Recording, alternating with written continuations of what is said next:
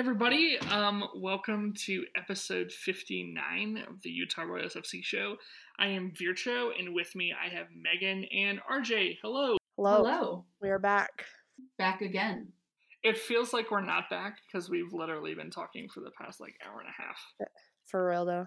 Yeah, it's been a very long day. I'm excited to podcast though. I'm very excited to podcast. I would be more excited if Utah won, but we'll get into that. Yeah, that's a I can agree with that take from RJ. I'm feeling like it's going to be a very ranty episode. Um, so uh, we will see where we get. Right. So um, first bits of news. Um, the RSL Soapbox Twitter um, has been reported for some reason. We don't know why. Uh, my speculation is that there are a bunch of fans who don't like what we write, and so they reported it. I don't know. That's just a crazy hypothesis. Maybe um, Lucas has been just like sending really inappropriate messages into people's DMs and just hasn't been talking about. Uh, It's all Lucas's fault. 100%. Oh man. Oh man. Um, so um, if you're not seeing RSL Soapbox on Twitter, that's why. Um, but uh, keep reading that stuff. Good stuff. So some news that we got shortly before we hit record.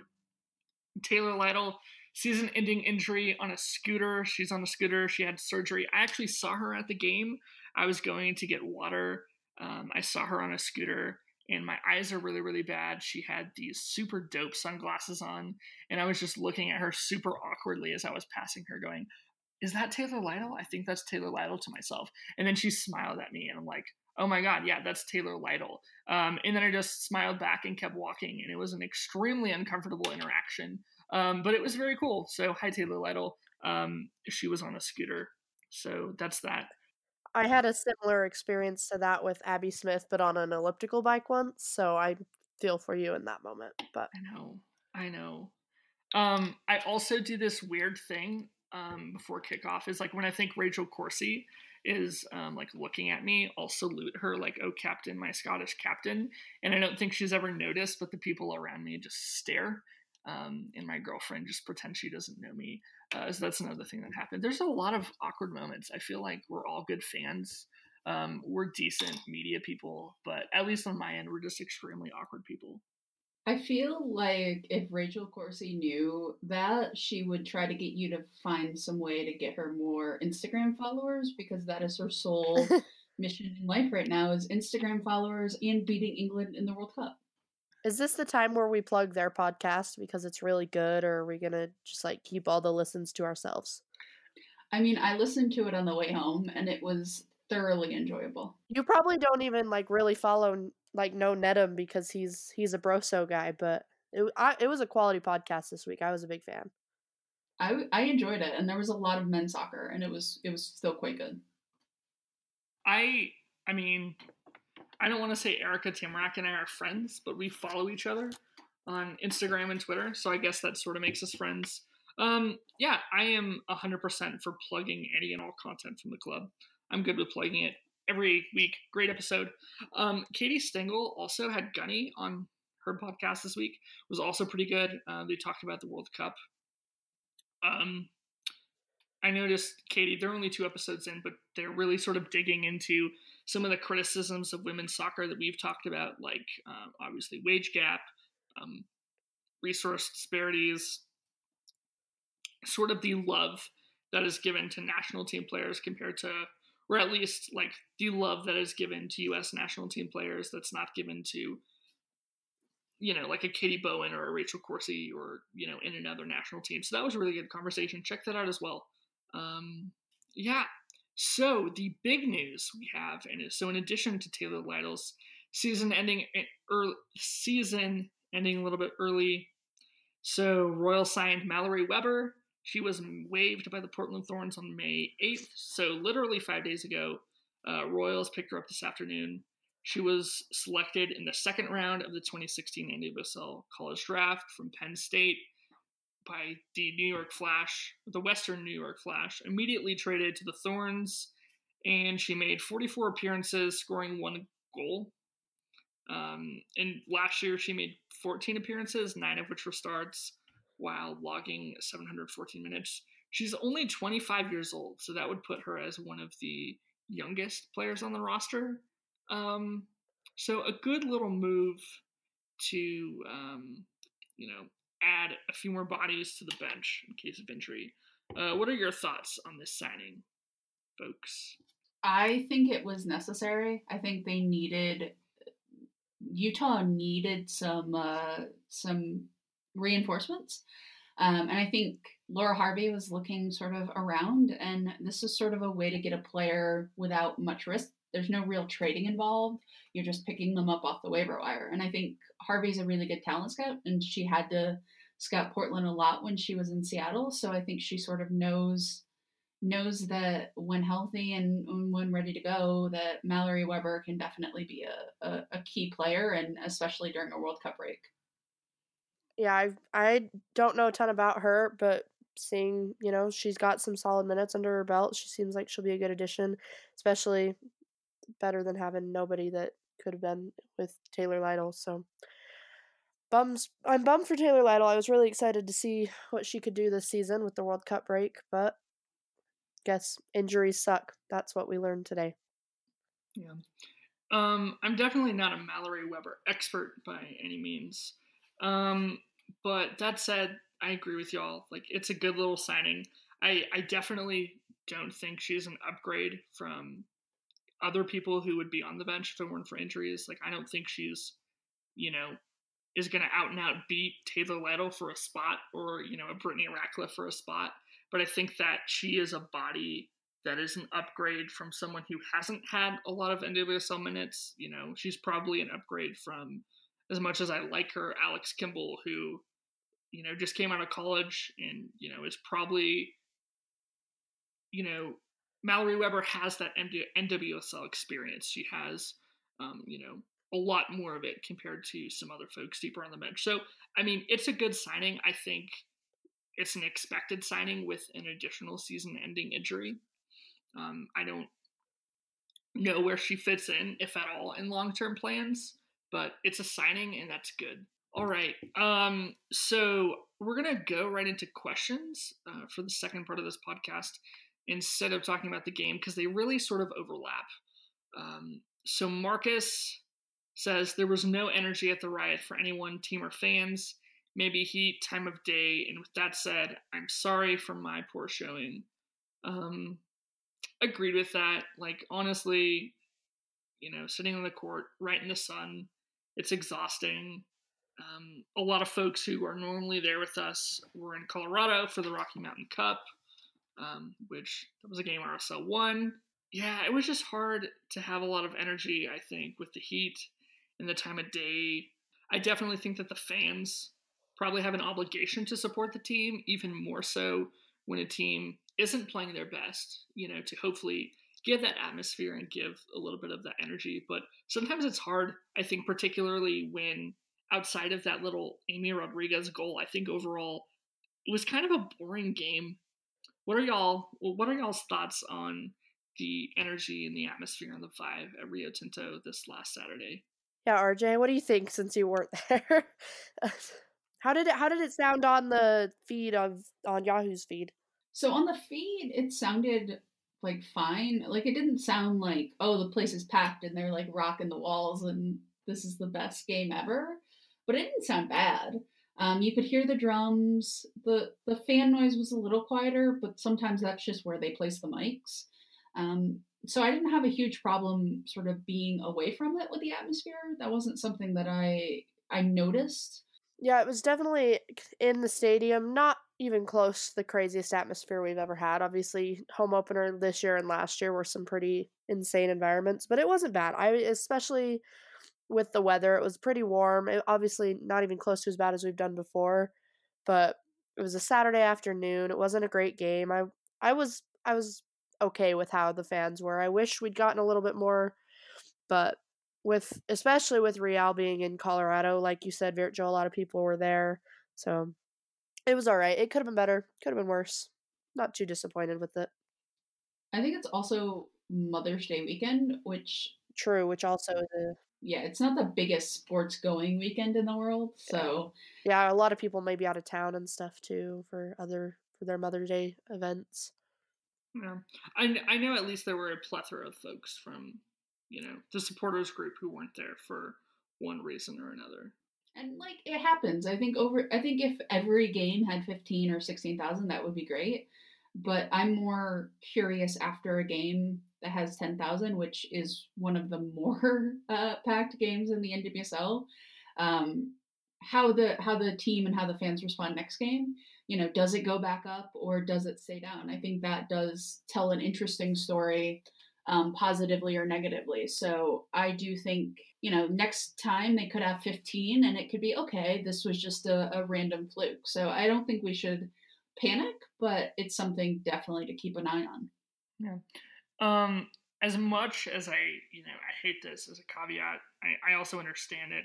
I think the World Cup has a lot to do with it. I think, especially with those fair weather fans, and um, I don't, I don't want to say fair weather fans because I don't like that word, um, but folks who aren't as like invested in the team, you know, where they're not going to commit to go to any game, every game, no matter what. You know, I think with this game against Orlando, a lot of people come out to that game to see Alex Morgan, and if Alex Morgan isn't there, you know, they're not going to come out. And um, you know, to other folks' credit, even some of the more hardcore fans. Um, one of my homies, I'll just drop the name, um, Ian. Ian, incredible, hell of a dude, drives like four or five hours down from Idaho, and I know that you know if he's going to be missing some of the bigger names, and he has a bunch of other stuff, and it's Mother's Day weekend. Even if I offer him tickets, you know that four or five hour drive isn't going to be worth it for him, um, which I totally get. So it is what it is. Um, Moving to the next topic that Marcus brings up. Sam had some lackluster moments that resulted in goals. Uh, I'm going to 100% blame this on her changing her hair. Um, make it pink again. Like, that is my only comment. Why would you change something that's so glorious? I tweeted this and uh, Mandy Laddish liked it. it. it. has the Mandy Laddish, um, you know, like of approval. So, like, just change it back. Um, but yeah, that first goal was entirely her fault. Um, second goal, Maimone could have been, you know, marking a little bit better. Um, Sam tried to close her down. It, it, it didn't work out. Um, overall, I think this is a big problem. I think with Rachel Corsie being gone next week and Katie Bowen being gone, um, Sam Johnson is supposed to be that leader to step up to hold that back line together, which is potentially going to be a back line of rookies. Sam Johnson needs to play better period. She needs to be the veteran to hold up that back line. And a few weeks ago, in either a training session or a post game, Laura Harvey said that Sam Johnson is a center back who could probably start on any team in the league. And I agree with that. But that was not a showing of a starting center back, especially when we're going into the World Cup. So, you know, to be blunt, to be harsh, like Sam Johnson needs to be better. And Sam Johnson 100% knows that. Yeah, I, I think that Sam Johnson is a player that is prone to having a down game. Um, she's not necessarily always as steady as you'd want her to be, but I do think she has shown at times, like Harvey said, that she could start on any team. So I think it's a question of can she build that consistency? Can she have you know, go from a game where she was okay to a game where she was really not okay? Can she go back up or is she going to stay down? Um, it's sort of like the attendance question, right? Um, so I think that she had a bad game. She knows she had a bad game. Laura Harvey knows she had a bad game. Her teammates know she had a bad game. Uh, that's not the question. The question is, what does she do next week? And does she recover? Does she shake it off? Or does it get in her head? And if it gets in her head, the back line is going to be in for a very bad time. You know, that's a great link into one of our listener questions, John. Uh, he just says, I want to know if Johnson can keep cool and not let opposing players get into her head. She has to anchor that back line, to use her words. Um, we'll see. Megan, your thoughts? Yeah, I was just gonna say I feel like that's a good good takes from both of you on that. That's one thing with Sam Johnson is I think she is a really good player, but she does have those up and down games a lot. And it's tough to say this early in the season because obviously we didn't see her all that often last season, we're only you know we're only our second game in this year. But I'm gonna be a little worried if next game doesn't look significantly better from Utah. And obviously, it's a different game. It might be a completely different story, but Utah's got a lot coming at them that is worrisome to know that we're going to lose Rachel We're gonna lose Katie eventually. To it's it's a little frightening to look at the back line that's gonna have to play the next couple months once everybody goes to World Cup. That's for sure. But hopefully Sam can keep it together and the rookies can you know prove us wrong and show us that they can rival our starters that are off at the World Cup. I'm really looking forward to Amy Rodriguez outside back. That's what we're gonna have to do at some point. So let's put Low in the, at center back. If Tobin Heath can be an outside back on the national team for a game, Amy Rodriguez can pull it off in the NWSL. I have no. I'm, she's a super attacking outside back, guys. Jill Ellis's dream. Um, this comment is directed specifically for my guy Scott Parkinson listening. Um, Scott, have Harvey put a wig on you, and uh, you get on that back line and see what you can do, just for the laws. I have some trivia. I have some real time trivia for the two of you. Let's let's hear it. Oh gosh. Who is the only U.S. Women's National Team goalkeeper who got a cap as a field player? I don't know. I'm gonna go Briana Scurry on that one. That's my shot in the dark. Uh, I honestly have no idea. say the question one more time. Who is the only U.S. Women's National Team goalkeeper who has gotten capped as a field player? Just just throw out Hope Solo and hope for the best. Abby Smith. No, but closer than uh, Megan. It was actually Nicole Barnhart's very first cap on the U.S. Women's National Team. Of National course Team it was. was as a field player. So put Abby Smith in goal, put Barney as a center back, and you'll be all set. I mean, that's deadly, you know? You just gotta hope like Nicole doesn't accidentally go back to her her goalkeeping ways. She just can't use her hands. That's all she's got to figure out. Just tape Um, them behind her back and have her play center back. Be fine. All right. so two more questions, sort of along that line. So um, Kurt says, let's talk about some concerns about the strength of the back line and the loss of key players in the midfield. Uh, Whitney says, biggest concern is obviously the center back position, who will play alongside Johnson until after the World Cup, and thoughts on how the Royals are going to cope with that. We'll sort of loop those two together. RJ, do you want to go first? Was it you who said that Gunny should be a center back? I didn't say should, I said could. I the more I think about it, the less crazy it seems, even though it's totally crazy. Um, I don't know who's going to be that. I feel like that's center the solution but to it all has our to be somebody who is, um, who is able to sort of be that tough defensive player. I don't think it's going to happen, um, but it's not the craziest thing I've ever heard. I I do worry about the the spine. Losing Desiree Scott was a huge blow to this team. Desiree Scott has been fantastic. Vero has been fantastic. I don't know how many more parts can sort of be pulled away by the the World Cup and have this team sort of hold it. Um, I think losing Rachel Corsie is going to be a huge blow. I'm interested to see how the team recovers, but we'll see. yeah, I. Well, let me collect my thoughts. What are what are your thoughts, Megan? I am gonna reiterate that Desiree Scott not being here this weekend cost like I I don't want to say cost us that game, but I am pretty confident that we could have at least performed better had she been there because Desiree has been absolutely incredible this year, and the midfield was struggling a little bit this weekend, and I think we were all just struggling just a little bit. But I was watching so many missed passes in the midfield, so much like miscommunication, so many balls that could have been played over top that never were, so many people that would be wide open on the wings and they would continue to dribble around the middle. And I think Desiree is good at getting the ball out of the middle out of midfield because that's what I kept noticing this weekend was we were stuck in the midfield dribbling around and we'd lose possession and Houston would go on the attack. And Desiree was able to in other games get us out of that and get the balls out wide and get service into the forwards. And so I think losing Desiree is going to be a bigger, like, is going to be harder for us than I think we all originally thought. And that's my hot take. I think you're hitting the nail on the head there. I think Desiree Scott is one of the most underrated players in the world. Um, she's not a striker. She's not a winger. She's not a flashy player in the sense that she scores goals. Um, you know, she's a she's a you know defensive midfielder, and a lot of folks you know, you don't realize what you're missing until it's gone. As cliche as that is, I think that's. I think that's very accurate. Yeah, definitely. So I have a bunch of thoughts about the way we line up defensively. Um, I'm going to loop this in. I think that the Mallory Weber signing is interesting. I think it can indicate one of three things. I think it can indicate one, there's another like center back signing that uh, Harvey has up her sleeve.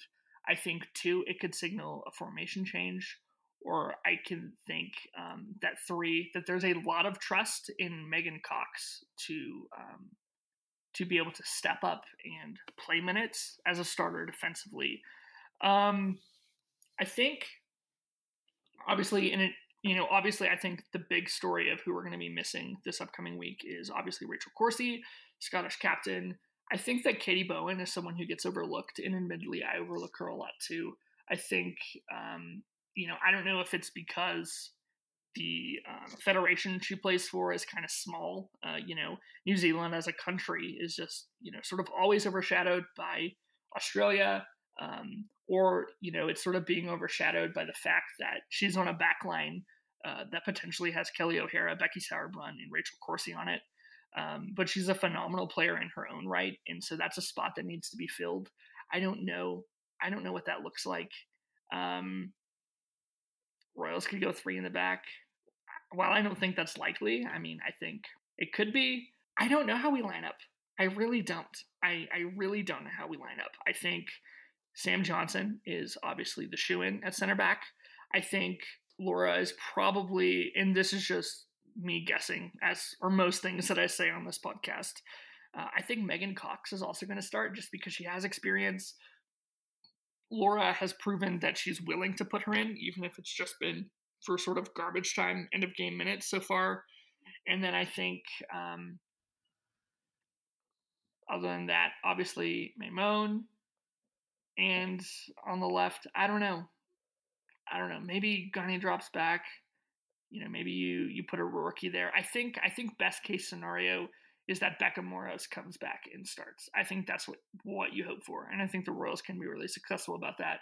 But um, regardless, as talented as Maimone is, and you know, as you know, much knowledge of the game someone like Sam Johnson has, and as good as Megan Cox could be, um, I'm very afraid for a backline during the World Cup that um, doesn't have someone like Becca Moros on it. Those are my thoughts.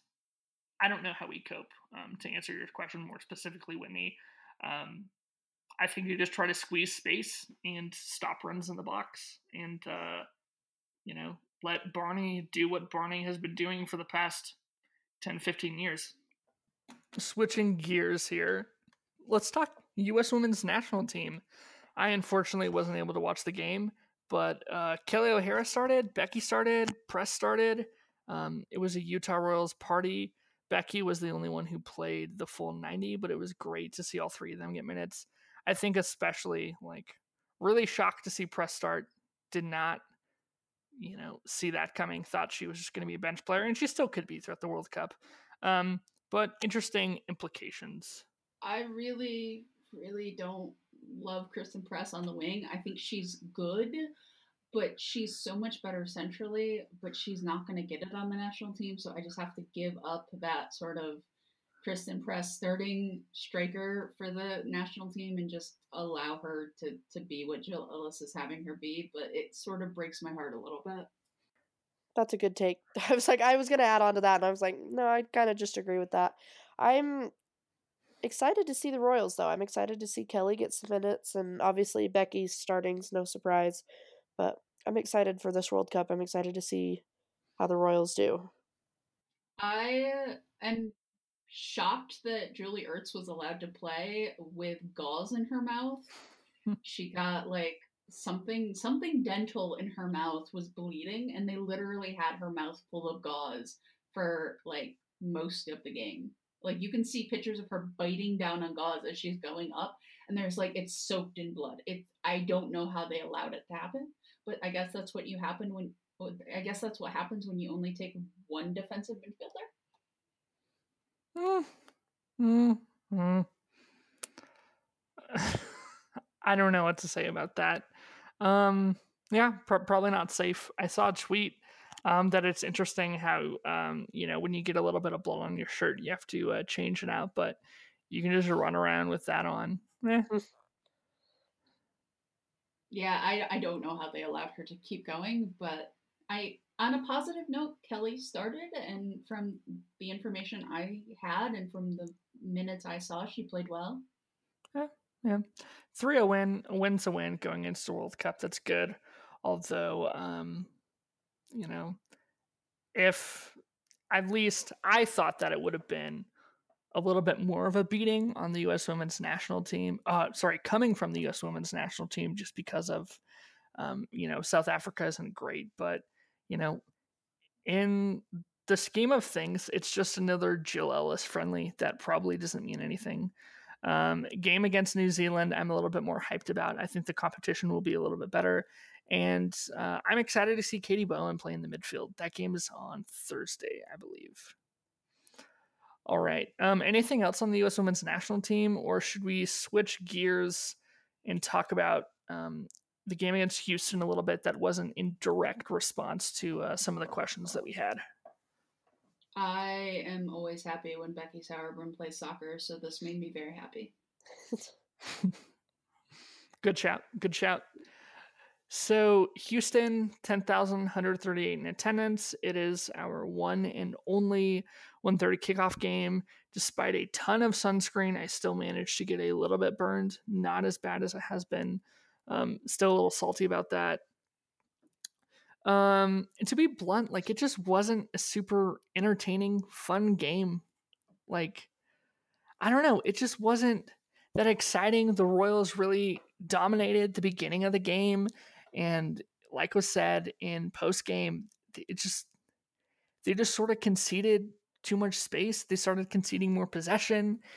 Uh, to Megan's point a few minutes ago, it just looked super disjointed and dysfunctional in the midfield. Uh, people didn't know who was going where or what run to make. Uh, and I think obviously that's going to be something that will, um, you know, be cleaned up in training this week. But it was just, I don't know, there's not a lot of really exciting things to say about the game, but there's not a whole, um, you know, ton of fingers to point either. It's just kind of like, meh. It's, you know, in a color, it's it's kind of a gray, a gray flavored game. I think this is what happens when you start sort of pulling the threads on the rug, right? Like, okay, we're gonna take Christen Press, Becky Sauerbrunn, who are starting all games, and Kelley O'Hara, who's subbing in. We're gonna take them away. And then we're gonna take Desiree Scott and Diana Matheson, who hasn't played, but we're going to take Desiree Scott out. And then, like, it just, you keep taking players that are starting away from the team, and eventually you're going to get to this, which is a bunch of players, some who start, some who are usually subs, some who don't play every game, having to go out there and start who aren't familiar with each other, who aren't familiar with each other's ticks or patterns, who it's early in the season where they're not in mid-season form. I think this is sort of what happens when you keep pulling those threads. And the question is not how does this game look, it's how does the next game look and how does the game after that look when everybody is finally gone and this is just the Royals team that we have for two months and can they survive? I think Harvey will figure it out, but the next probably three games are the three most important games in the Royal season, I think. Yeah, they will be definitely, definitely pretty important games. Megan, what did what else did you think about that game? Oh, the that Houston game was very underwhelming. I I feel like I went into it and was like, "Oh, it's Houston. It'll be a good game. You know, we're at home. Haven't lost like you hadn't lost Corsie yet, and then we just went out and it just was. I didn't feel like there was a lot of energy, but for fans and players alike, we all just kind of went through the motions for 90 minutes a little bit and hoped for the best, which sounds really rude to say, but when you look at like the season opener and there was so much energy and everybody was so pumped and then Houston, we were all just kind of like in a slump. I guess mm-hmm. is how I felt about it. That's a fantastic word. Underwhelming. I like it. It was very physical too. Like there are five cards, a red card, there's a ton of fouls not called. Like it was not a pretty game of soccer to watch. And I think that sort of adds to that sort of gray, grumbly just unpleasantness is just seeing all of these fouls. There's no real flow in the midfield. There's no real flow anywhere, and it just sort of feeds into that lack of energy already. Yeah, yeah. Good points. Good points. All right, shall we move uh, to the next game against North Carolina Courage? Let's shake the last one off and go forward. All right. Um, so obviously, Courage first place last year. Um, only team to beat them. They had a 36 goal difference, leading the league, scoring 53 goals. Um, they, you know, not a whole ton of ins and outs. They lost Sabrina D'Angelo. Um, in is Stephanie Labby. How do you? I, I don't know how you say that. Um, Labbé. Labbé, Labbé, that's right. Um, but Labbé, fantastic keeper in her own right. Um, obviously, she's going to be gone for the World Cup, as is like pretty much all of their roster. Uh, and they're not doing so hot. They lost 3 1 to the Red Stars last week, or, which was actually their first multi goal loss since May 21st, 2017. Uh, before that, they drew 0 0 against Sky Blue. Not a good look. They are missing gigantic, gigantic chunks of their roster. That said, um, they still have some, you know, fantastic players like Hinkle, Zerboni, Williams, Merritt Mathias, and, you know, Heather O'Reilly. But it's definitely not the the firepowered roster, you know. Um, Lynn Williams is scary, definitely. I think Lynn Williams is a lot less scary with someone like Jessica McDonald next to her. Um, so I am definitely not as concerned about this game as I think I would be um, if everyone was healthy. And then obviously, given their poor run of form, um, this is one of those games where like you just don't know what to expect. You know, um, Brittany Ratcliffe has been the player of the game every time the Courage have played them. Brittany Ratcliffe is a non-factor.